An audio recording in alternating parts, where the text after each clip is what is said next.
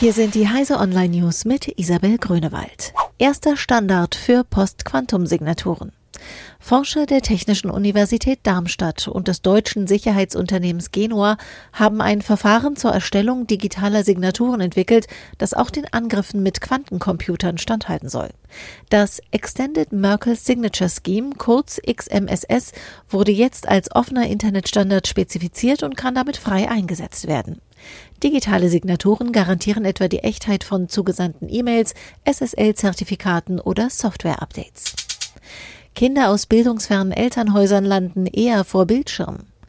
Fernseher, YouTube, Computerspiele. Besonders Kinder aus bildungsfernen Elternhäusern verbringen viel Zeit vor Bildschirmen. Vorbild seien die Eltern, sagt das Institut der deutschen Wirtschaft mit Blick auf Daten des Nationalen Bildungspanels. Zu viel Mediennutzung im jungen Alter kann sich aber für die Entwicklung ungünstig auswirken, warnen die Wissenschaftler. Folgen des übermäßigen Medienkonsums sind krankhaftes Übergewicht, Augenbeschwerden, Schlafstörungen und aggressiveres Sozialverhalten.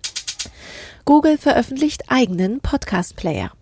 Mit einer gezielt einfach gehaltenen Android-App tritt Google auf den Podcast-Markt. Insbesondere mit Empfehlungen will der Konzern seine Stärken ausspielen. Außerdem wirbt Google mit der Integration in seine Plattform.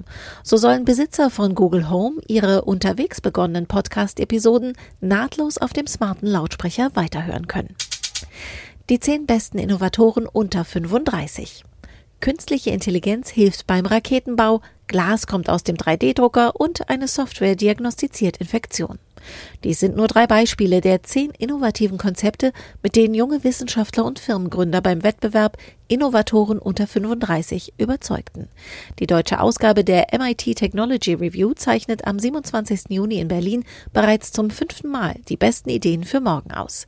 Die Teilnahme an der Veranstaltung ist kostenfrei, eine Anmeldung ist jedoch aufgrund des begrenzten Platzangebots erforderlich. Diese und alle weiteren aktuellen Nachrichten finden Sie auf heise.de.